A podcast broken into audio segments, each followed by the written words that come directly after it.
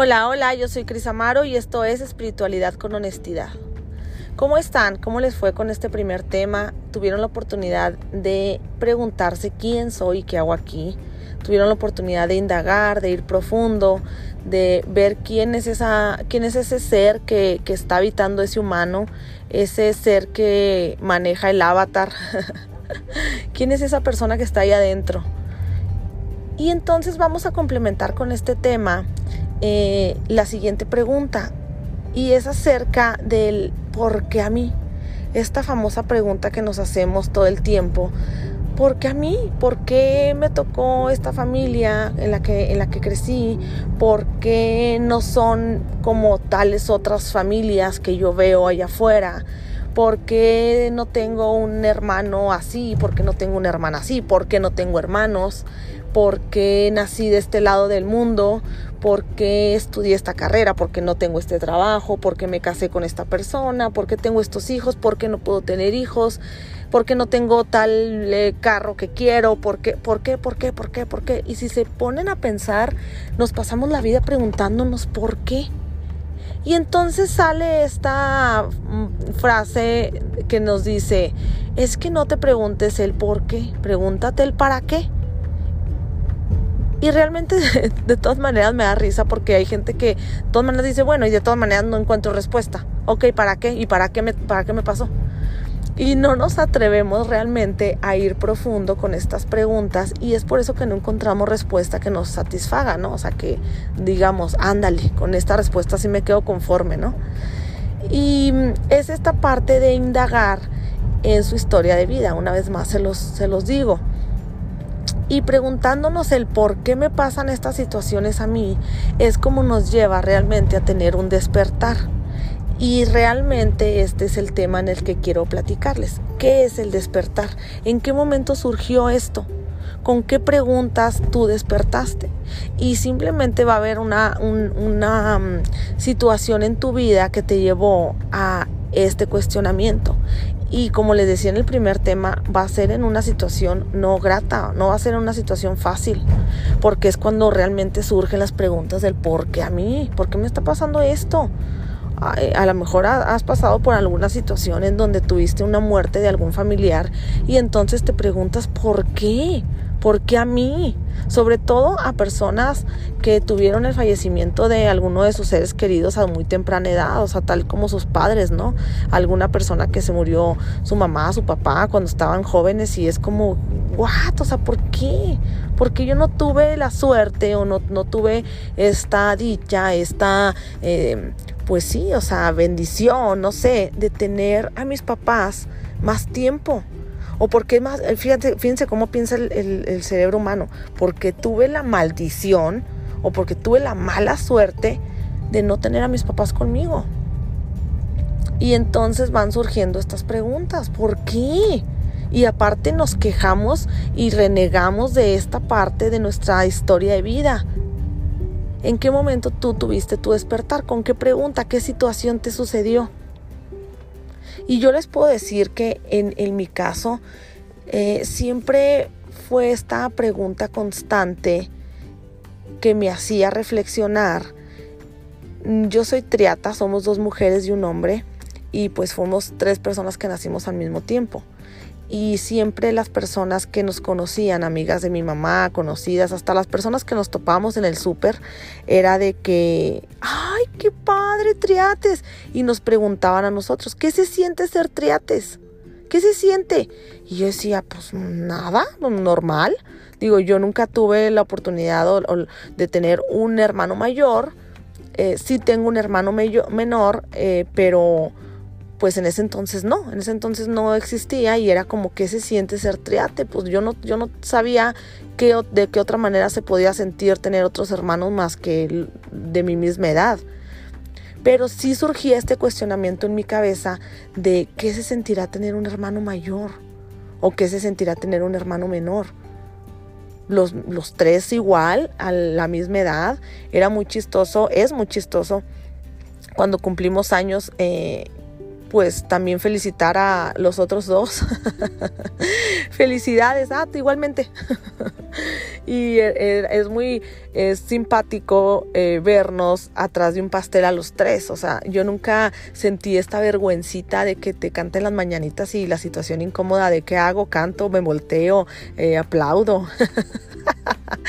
esta situación incómoda que veo en muchas personas cuando les cantan las mañanitas, yo no, yo no la tuve, yo estaba acompañada con otros tres y siempre estábamos codeándonos, o jajaja, o cantándonos, o no sé, o sea, entonces es esta parte en la que yo tuve una infancia muy distinta. Y las personas que tienen un gemelo, un, cuate, eh, si eres también triata, pues es algo no tan mm, común, pero e, e, saben de lo que hablo, saben que hay algo muy distinto en tu forma de crianza. Ah, eh, también la misma situación, ¿no? Imagínense, desde pequeña tuve que compartir el amor de mis padres porque no tuve yo ni siquiera mi momento en el que, bueno, los, el primer año y luego mi mamá a lo mejor se embarazó luego, luego, o dos años en los que yo fui el centro del universo para mis padres y no fue así. Siempre fuimos los tres y siempre el, el, la atención, el amor, el cuidado, bla, bla, bla, fue, siempre fue compartido. Entonces, esto fue lo que me llevó desde niña a hacerme cuestionamientos del qué raro, o sea, ¿por qué yo soy triata? Además, aquí en mi, en mi ciudad, eh, aquí en Chihuahua, fuimos los primeros triates. Y imagínense cómo fueron los cuidados de mi mamá. Mi mamá estuvo internada desde que nosotros teníamos cinco meses en, su, en, la gestación, en su vientre, y, y, los doctores ni siquiera sabían si nos íbamos a lograr, porque éramos los primeros aquí en, en esta ciudad.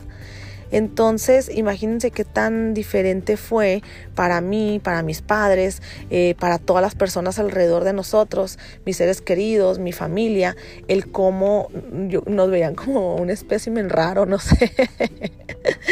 y es esta parte en la que es cuestionarte tu vida. A lo mejor tú no fuiste triate, a lo mejor no tienes un gemelo, pero simplemente tienes a lo mejor, eres el mayor de, tu, de tus hermanos.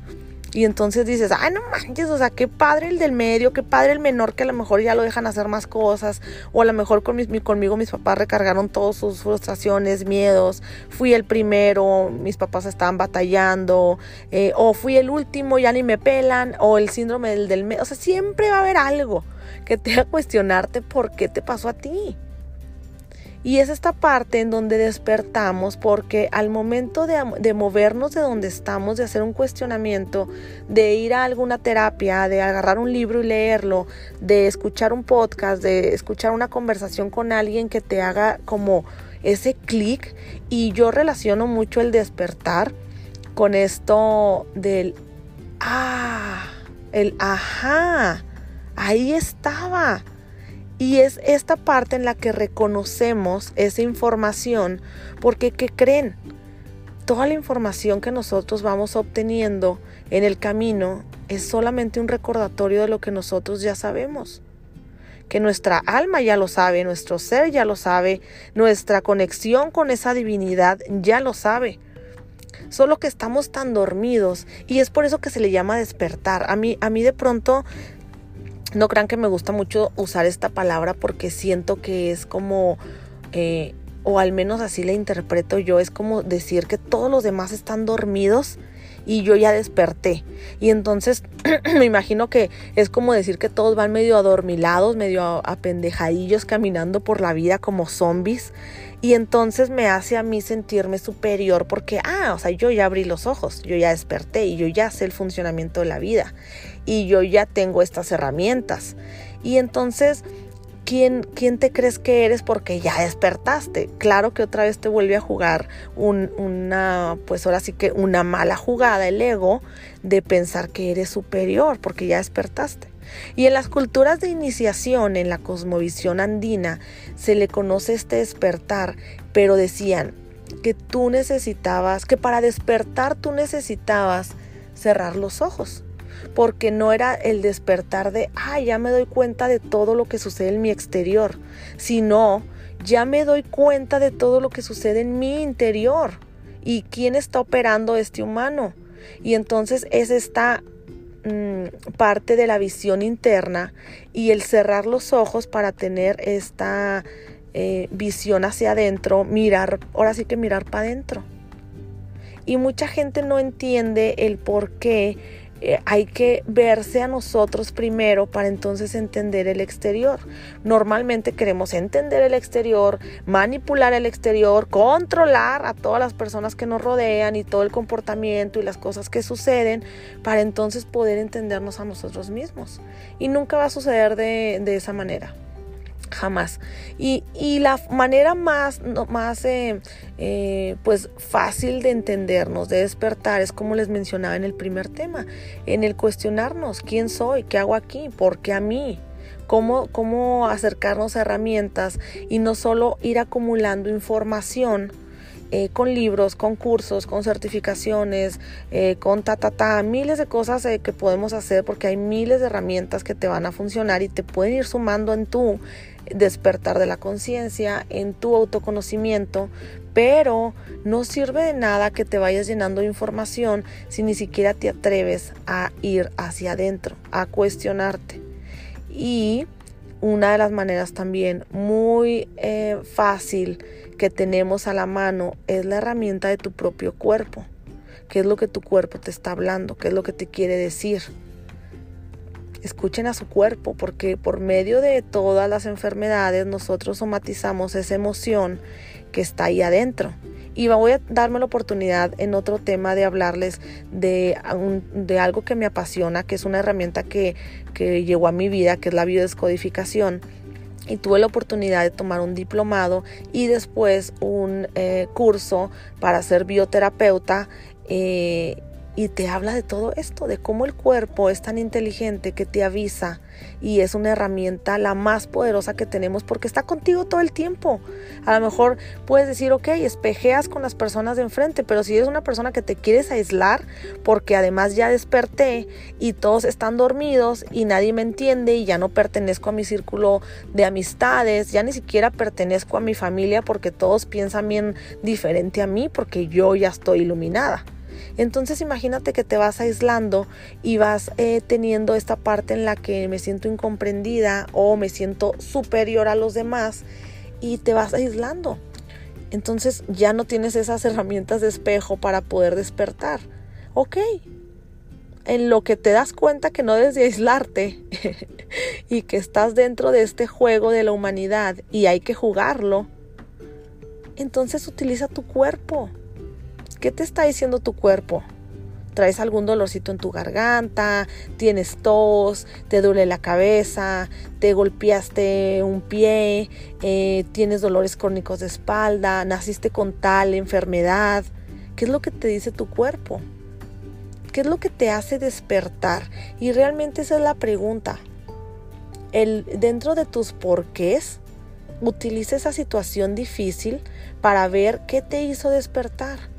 ¿Qué fue lo primero que te acercó a una herramienta? A un libro, a, una ceremonia de, plantas medicinales, a unas constelaciones, a un psicólogo, a una terapia, con un eh, de estos programas de coach. ¿Qué fue esta parte en la que te hizo, wow, me explotó la cabeza con eso que escuché? Y de ahí te quieres ir a, informarte más, porque tenemos esta adicción al conocimiento, esta adicción a querer descubrirnos, descubrir las cosas. Ahora nada más chécate tú desde dónde, para qué quieres esta información. Porque me ha tocado mucha gente que me dice, oye, esto le serviría muchísimo a mi mamá híjole, no, si mi hermana escuchara esto o si mi hermana leyera este libro, no manches, o sea, le serviría cañón. Oye, esto, que esto, con esto puedo ayudar a mis hijos. Y entonces siempre estamos echando la batalla hacia afuera. ¿Por qué no empezar por uno? Cuando uno se mueve, es como un efecto dominó.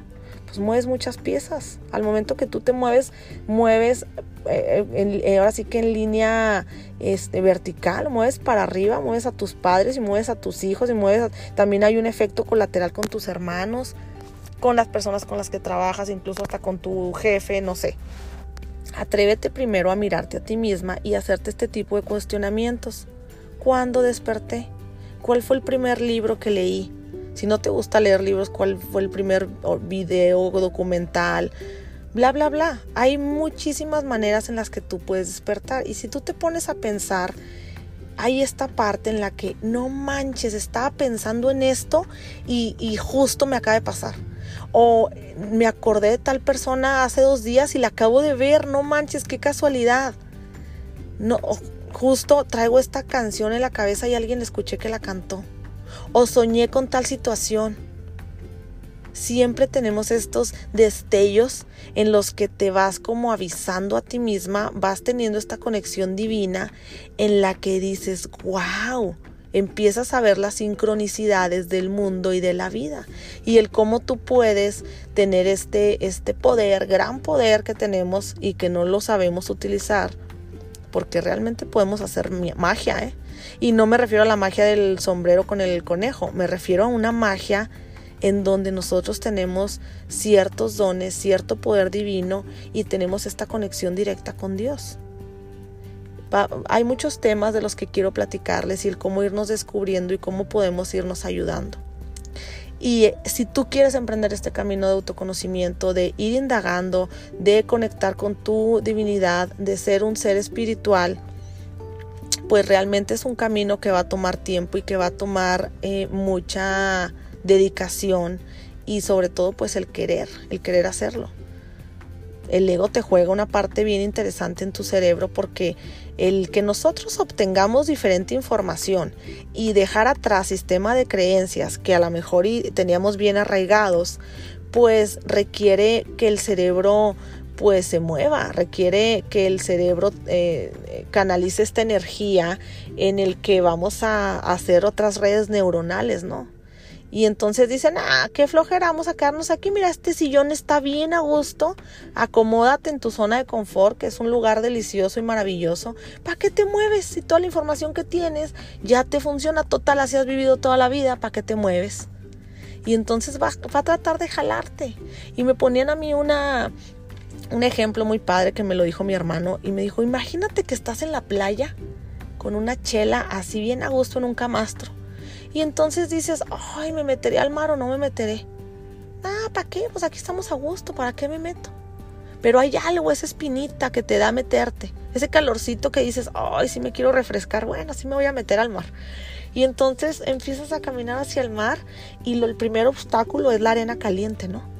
Es que, ay, no, no, no, pues mejor me regreso, me estoy quemando, pues mejor me regreso a acostarme, total, estaba bien a gusto. Ok, logras vencer ese primer obstáculo que es la arena caliente y llegas a, la arena mojada y llegas a este, a este oleaje y entonces intentas meterte. ¿Qué es lo primero que va a hacer el, el mar? Lo primero que va a hacer es empujarte. Si tú eh, has estado en el mar, sabes que las olas te van a empujar y no van a querer que entres. Entonces, ese es el segundo obstáculo. Entonces dices, ay, no, pues nomás aquí en la orillita. Aquí me voy a quedar porque, pues, ¿para qué? pero hay algo que te llama, hay algo que, quieres ir indagando, ok. Te metes al mar, logras ese obstáculo de las olas. Entonces te metes, logras ya estar en un lugar con calma, en donde estás así bien a gusto, ya las olas no te están moviendo, estás disfrutando el paisaje, ya lograste meterte. Y entonces quieres seguir moviéndote, pero ahora dices, bueno, ahora vamos a ver qué hay del, del otro lado, intentas otra vez salir.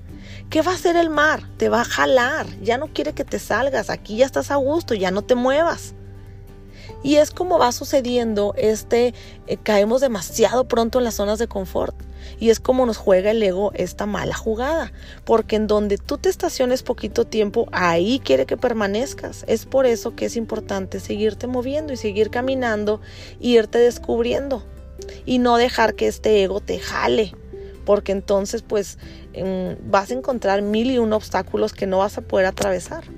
Y este por eso se le llama el camino del héroe, el camino del guerrero, las culturas iniciáticas que después les voy a platicar mucho de este tipo de, iniciaciones porque es una enseñanza que a mí me trajo demasiado conocimiento y demasiado entendimiento, el cómo las culturas eh, eh, antiguas el cómo se sanaban, el cómo entendían la vida y el cómo toda esta información la traemos arraigada eh, desde hace millones de años. Las culturas de iniciación sabían, sabían y entendían la vida y nos fuimos como nublando, nos fuimos como tapando los ojos y viviendo dentro de esta matrix sin saber que toda la información está tan a la mano. Pero en otro, en otro tema se los voy a eh, platicar. En este primer tema, en este segundo tema, perdón, solo atrévanse a cuestionarse el por qué a mí y vayan eh, como haciendo consciente en qué momento despertaron. ¿Qué es eso que los jaló? Cuestiónenselo. Y nos vemos en el, en el tercer tema, hablando más de todos estos temas de espiritualidad con honestidad, desde un punto más terrenal. ¿Sale? Muchas gracias por escucharme y nos vemos pronto. Bye bye.